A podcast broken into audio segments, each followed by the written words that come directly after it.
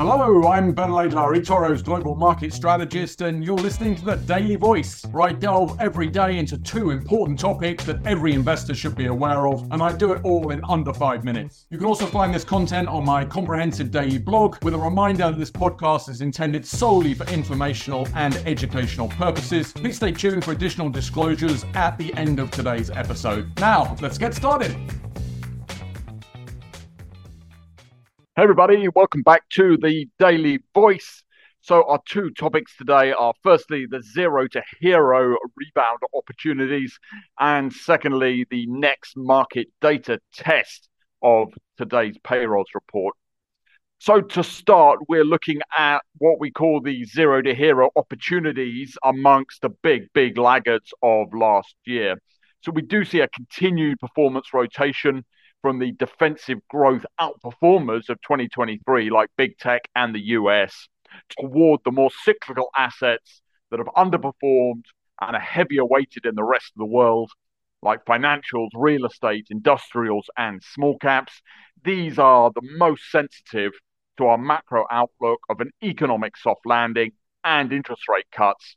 And they also benefit from the lower expectations and valuations that come with their multi year underperformance. And a little reallocation can go a very long way, given the supersized nature of both the US and tech markets.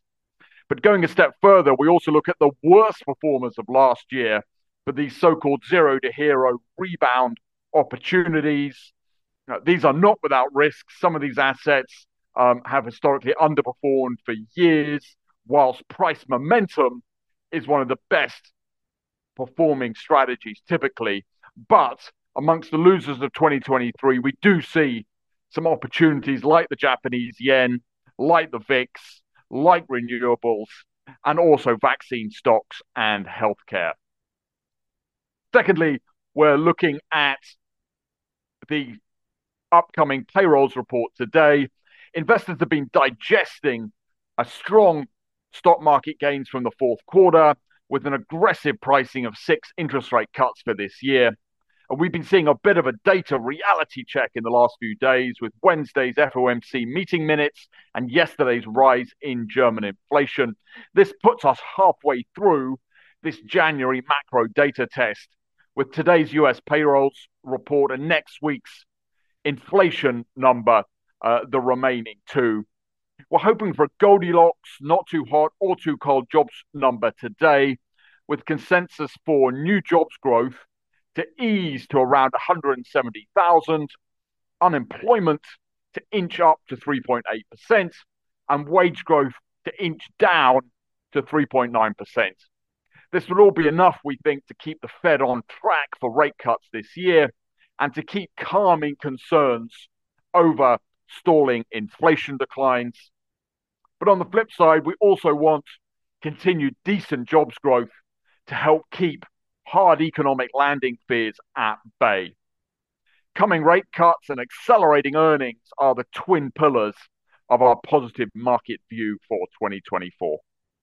So that's it. Please like and subscribe us. Go to eToro Plus for the research, and we'll look forward to chatting tomorrow. Thanks very much.